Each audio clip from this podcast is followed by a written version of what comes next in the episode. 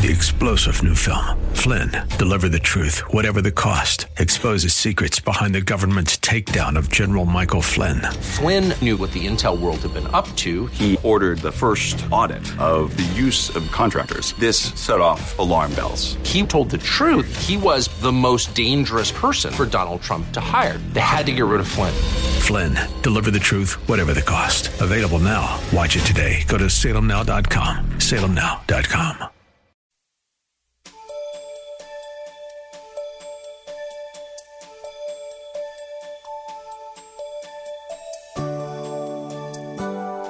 Have you ever wanted something that belonged to someone else so badly that you were willing to commit any overtly evil act to acquire it? Scripture tells us the prophet Nathan had to confront King David about David's coveting another man's wife. Listen in today as Pastor Draper continues the series on the Ten Commandments. He will be speaking from the subject, Thou shalt not covet. What in the world is wrong with you shall not steal when they try folk for stealing?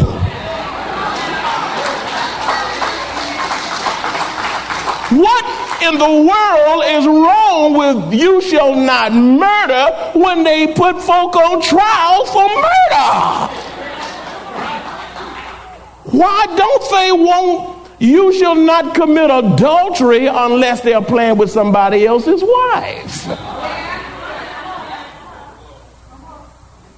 You shall not lie. You shall, you shall not covet. You shall not bear false witness against your neighbor. Keep the Sabbath holy and on and on. Don't have no other gods before you. It wasn't that long ago since 911. And we have the audacity to remove the Ten Commandments. Maybe we are asking for something worse than a 911. I stand with Judge Roy Moore.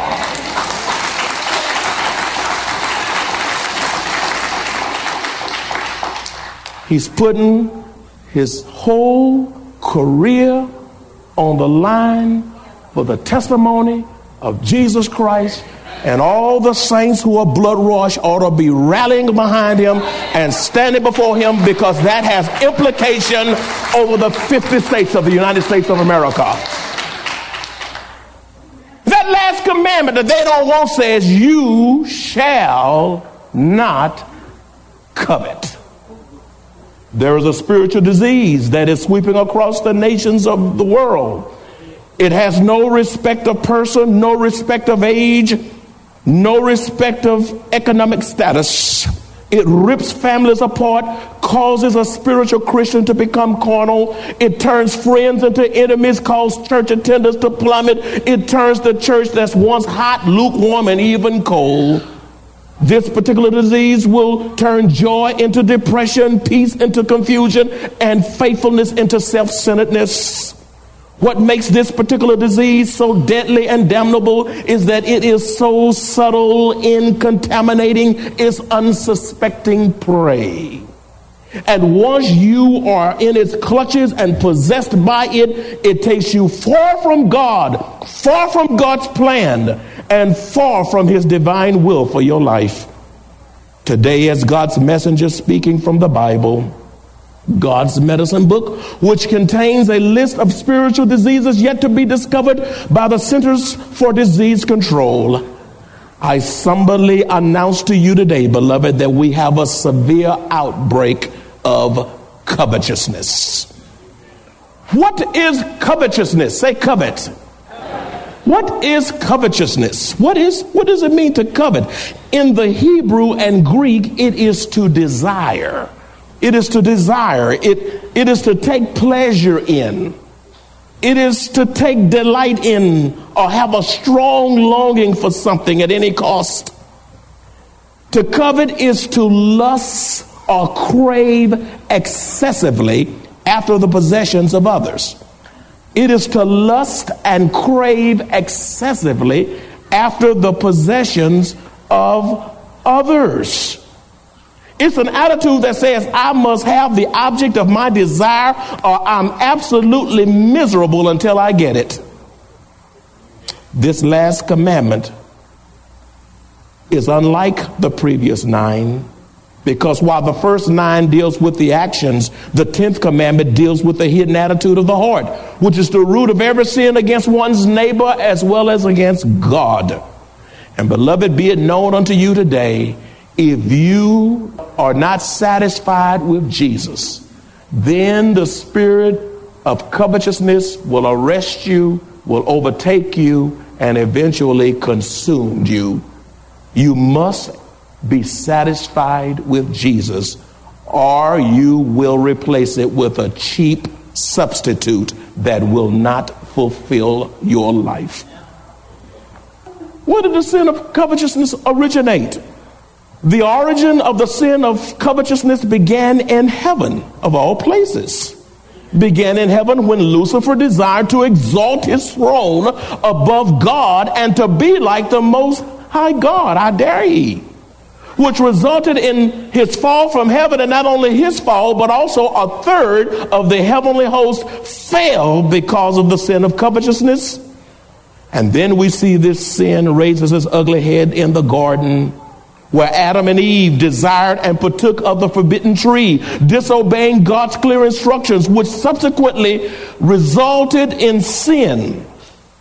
Covetousness, desiring the very thing God had forbidden, resulted in broken fellowship with God and eventually expulsion from the Garden of Eden.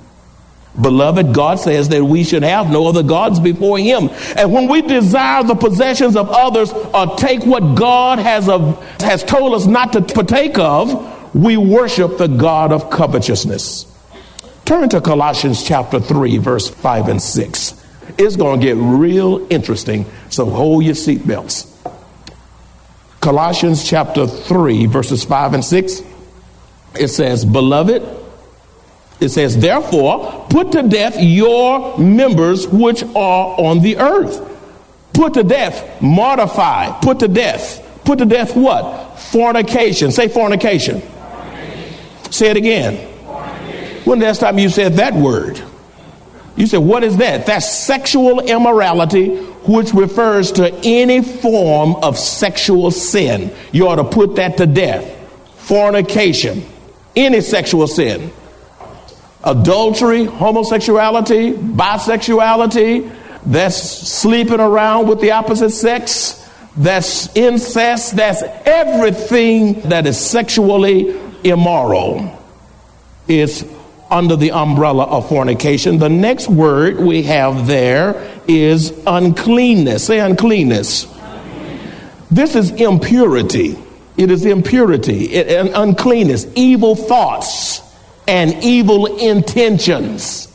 Some folk can sit in God's house and have evil intentions, evil thoughts, impurity, evil intention. The next word is passion. Say passion. And the next, the following that one is his first cousin, evil desire. Say evil desire. Yeah, they brothers and sisters. That's to sexually lust. You're to put away sexual lust. You're to put away sensual appetites that leads to wicked and deviant behavior. If you don't put it away, it will t- take you over. And here we are. And what's that last word we ought to put away? Covetousness. Underline that in your Bible because that's, that's what this sermon is all about. Covetousness. Say covetousness. You say, what is again? I tell you, it is greed. Say greed. Greed. greed.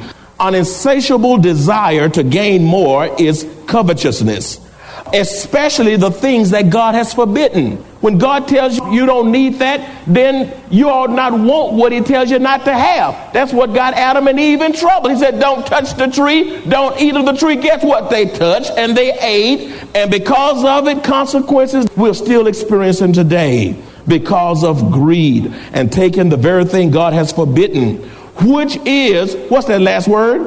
Idolatry. Say idolatry. Idolatry is actually the deifying of self.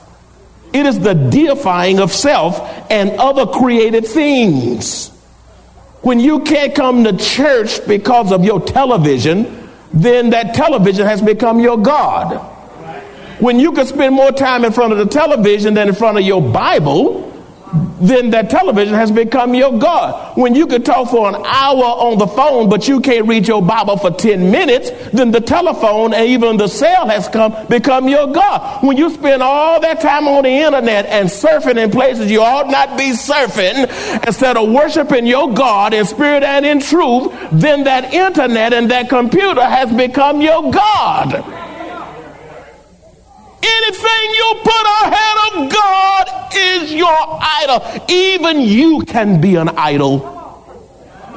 It's all about you. You wrapped up, tied up, and tangled up in yourself. You love yourself to, so much until you are self sick. Idolatry is the deifying of self and other created things which God has forbidden.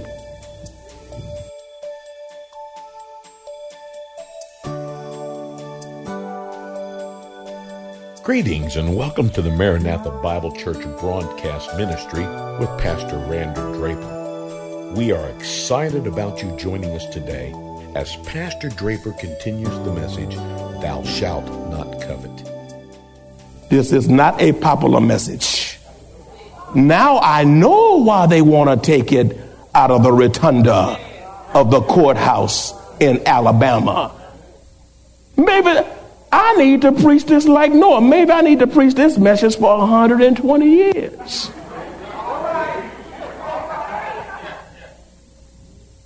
What is the cure for the spirit of covetousness?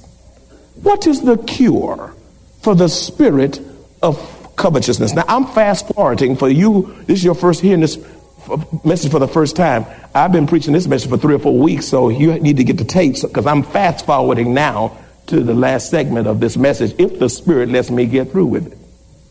What is the cure for the spirit of covetousness? That's the question. Number one, when God exposes our covetousness, we need to repent and confess the sin of covetousness as you walk with God and commune with God and His Word, God will show you things about yourself that you need to deal with. You know why people don't get in the Word enough? Because it's too convicting. You know why folk have a struggle in getting to church? It's because when they get here, they get convicted and they think that ignorance is bliss. And beloved, ignorance of God's law is no excuse. And when you begin to allow the Spirit of God to have His way with you and be in the Word of God, listen, God will reveal things about yourself. And you first, well, I ain't covetous. I'm not covetous. I don't covet. Oh, but you need to get the other message from a couple of weeks ago. I listed a whole litany of things that we find ourselves coveting. When God exposes those things, then we need to name them one by one and confess them one by one so that we can live a life that's pleasing unto the Lord. And pride will keep you from dealing with the issues of yourself. Huh? How many of you got issues about you? And your toes ought to be up too. We all got issues about us. And that's why we come to the Lord's house to fall under the conviction, to deal with the issue of ourselves, to deal with our inadequacies, to deal with our sins, not our mistakes. You don't make mistakes, you're a sinner. God did not die for your mistakes. It does not say that anywhere in scripture. He died for our what? Sins. Number two, what is the cure for covetousness? Be content with what God has blessed you with. Be content with what God has blessed you with. Philippians chapter 4, verse 11. Philippians 4 11 says, Not that I, in regard to need, for I have learned in whatsoever state I am to be content. In other words, to be satisfied. You know, how much is enough? Don't you know you, you are bountifully, abundantly blessed? Don't you know your life is overflowing abundantly with the blessings of God? How much more do you need? You got enough stuff.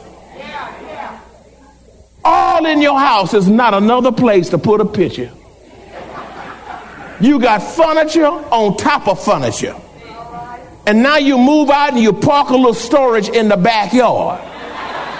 That's after the attic is full. You put the storage out there and you fill it up, and then you go down the street and you rent some storage to put more stuff. And then when you get tired of it, instead of giving it to the poor, you have a sale in your house or outside your house to sell your stuff to make more money to buy more stuff. Oh, no wonder the Ten Commandments is an issue. You love your stuff. The spirit of materialism is choking God's people to death. It is choking prayer out of you. It is choking worship out of you. It is choking honoring God out of you. It is choking the very word out of you. Get your act together and be satisfied with what God has blessed you with. First Timothy 6 6. 1 Timothy 6 6 says, now, godliness with contentment is great gain. Listen, when you live godly, you watch what you say, you watch what you do, you watch what you hear, and you watch where you go. and then being content with your God. Yeah, you might not have a house in Dominion, you might not have one in Castle Hill, but you got a mansion in the sky. Amen. And you don't have to worry about the foundation cracking. Amen. Won't have to worry about termites and erosion and painting and remodeling. Amen. When you think about the fact that all this stuff is passing away and you're going to that which is eternal and permanent, listen, just be godly and be content. That's the cure for covetousness, contentment. Be content with what God has blessed you with. You got freezers full of food. The birds don't worry. What one? Show me one bird with a freezer.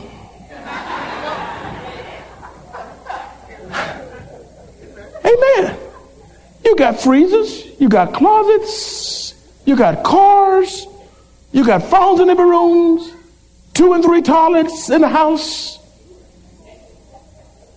televisions in the cars, surround sound, gigantic screens that engulfs you, satellites with a thousand channels to keep you dissatisfied. You need to get that one eyed monster out your house so you can worship God. Thirdly, what is the third remedy for covetousness? Avoid status symbol buying.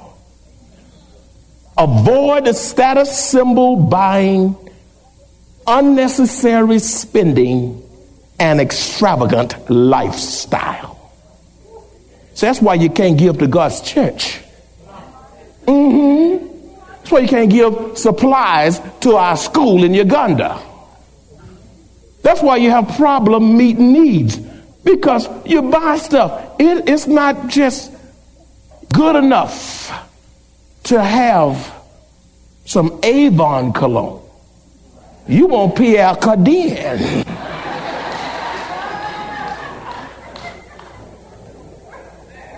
Amen. you want Jordache. And you want all the other names I can't call. Status symbol. Listen, some cars, you got a car and it does what the next car, but you want that car because it has a little emblem on it to let you know that you cool.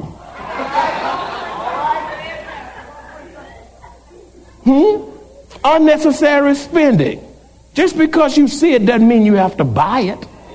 That is spiritual discipline. Say, I see it, I like it, but I ain't gonna buy it. Mm-hmm. An extravagant lifestyle, living high on a hog. You heard that terminology? That's an old term, but it's true. You, what you need is some pig feet. Amen. Hey! Get out that high hole. I'm trying to help you with this business of covetousness. This is the last commandment, so I got to hang here a while. How do you deal with the spirit of covetousness? Listen, use wisdom in regard to major purchases and be patient. Use wisdom. You know, when the spirit of covetousness has caught you, all of a sudden you, you buy more than you can afford. You spend more than you can pay for. You write checks that you don't have money in the bank for. You say, how can you, you know you don't have it. You know that money's not in the bank. And then you run and trying to catch it. No, you can't catch it. The system's too fast now. You used to can catch it, but technology has got it now where you can't even catch it.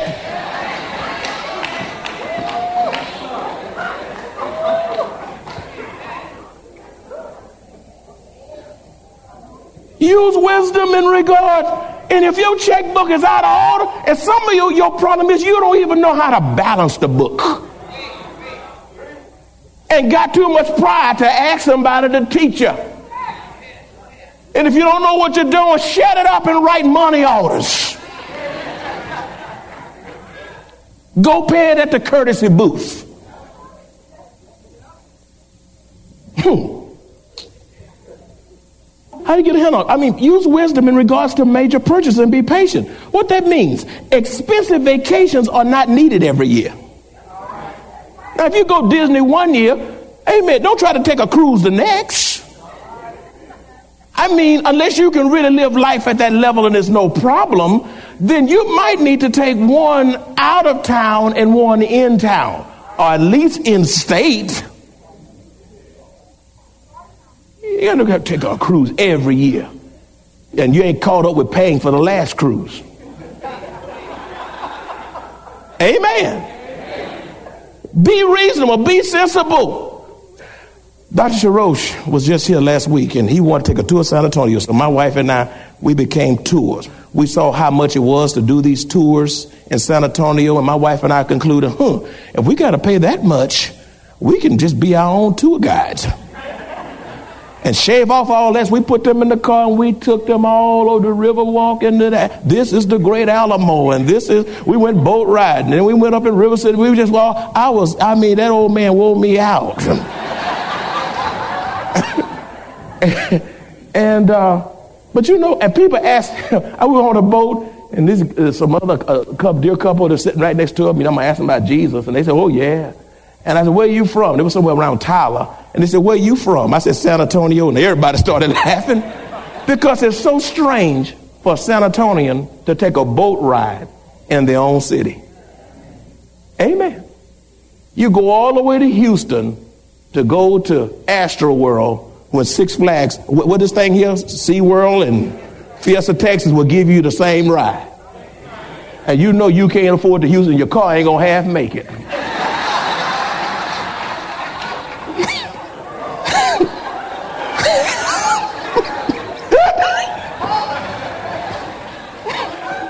You shall not covet. you shall not covet. It is not necessary to buy a new car as soon as you pay off the old car note. What's wrong with y'all?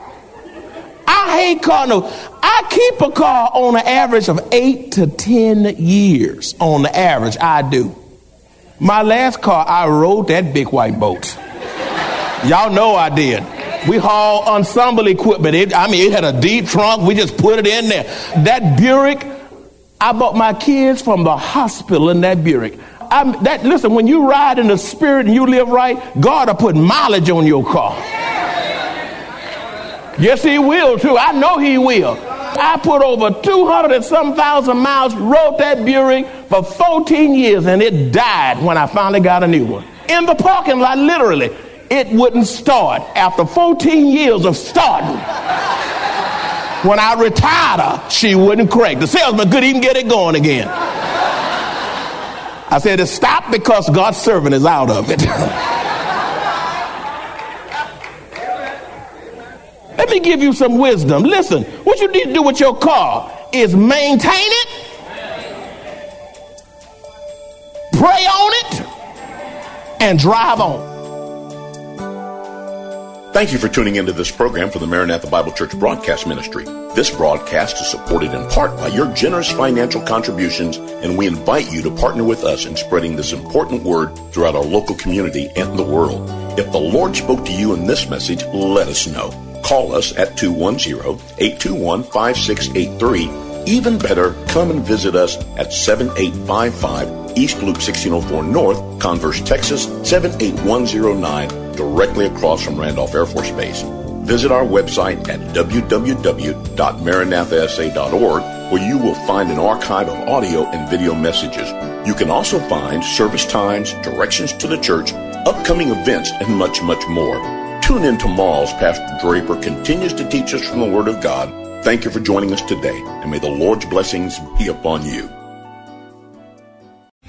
Three star general Michael J. Flynn, head of the Pentagon Intelligence Agency, knew all the government's dirty secrets. He was one of the most respected generals in the military. Flynn knew what the intel world had been up to. He understood its funding. He ordered the first audit of the use of contractors. This set off alarm bells. The explosive new documentary, Flynn, Deliver the Truth, Whatever the Cost, and covers the facts behind this scandal. Flynn told the truth. He was the most dangerous person for Donald Trump to hire. I find out the worst enemy that I'm going to face in my life is right here in America. They took my assessment and they wanted me to change it. And I was like, I'm not changing it. They had to get rid of Flynn.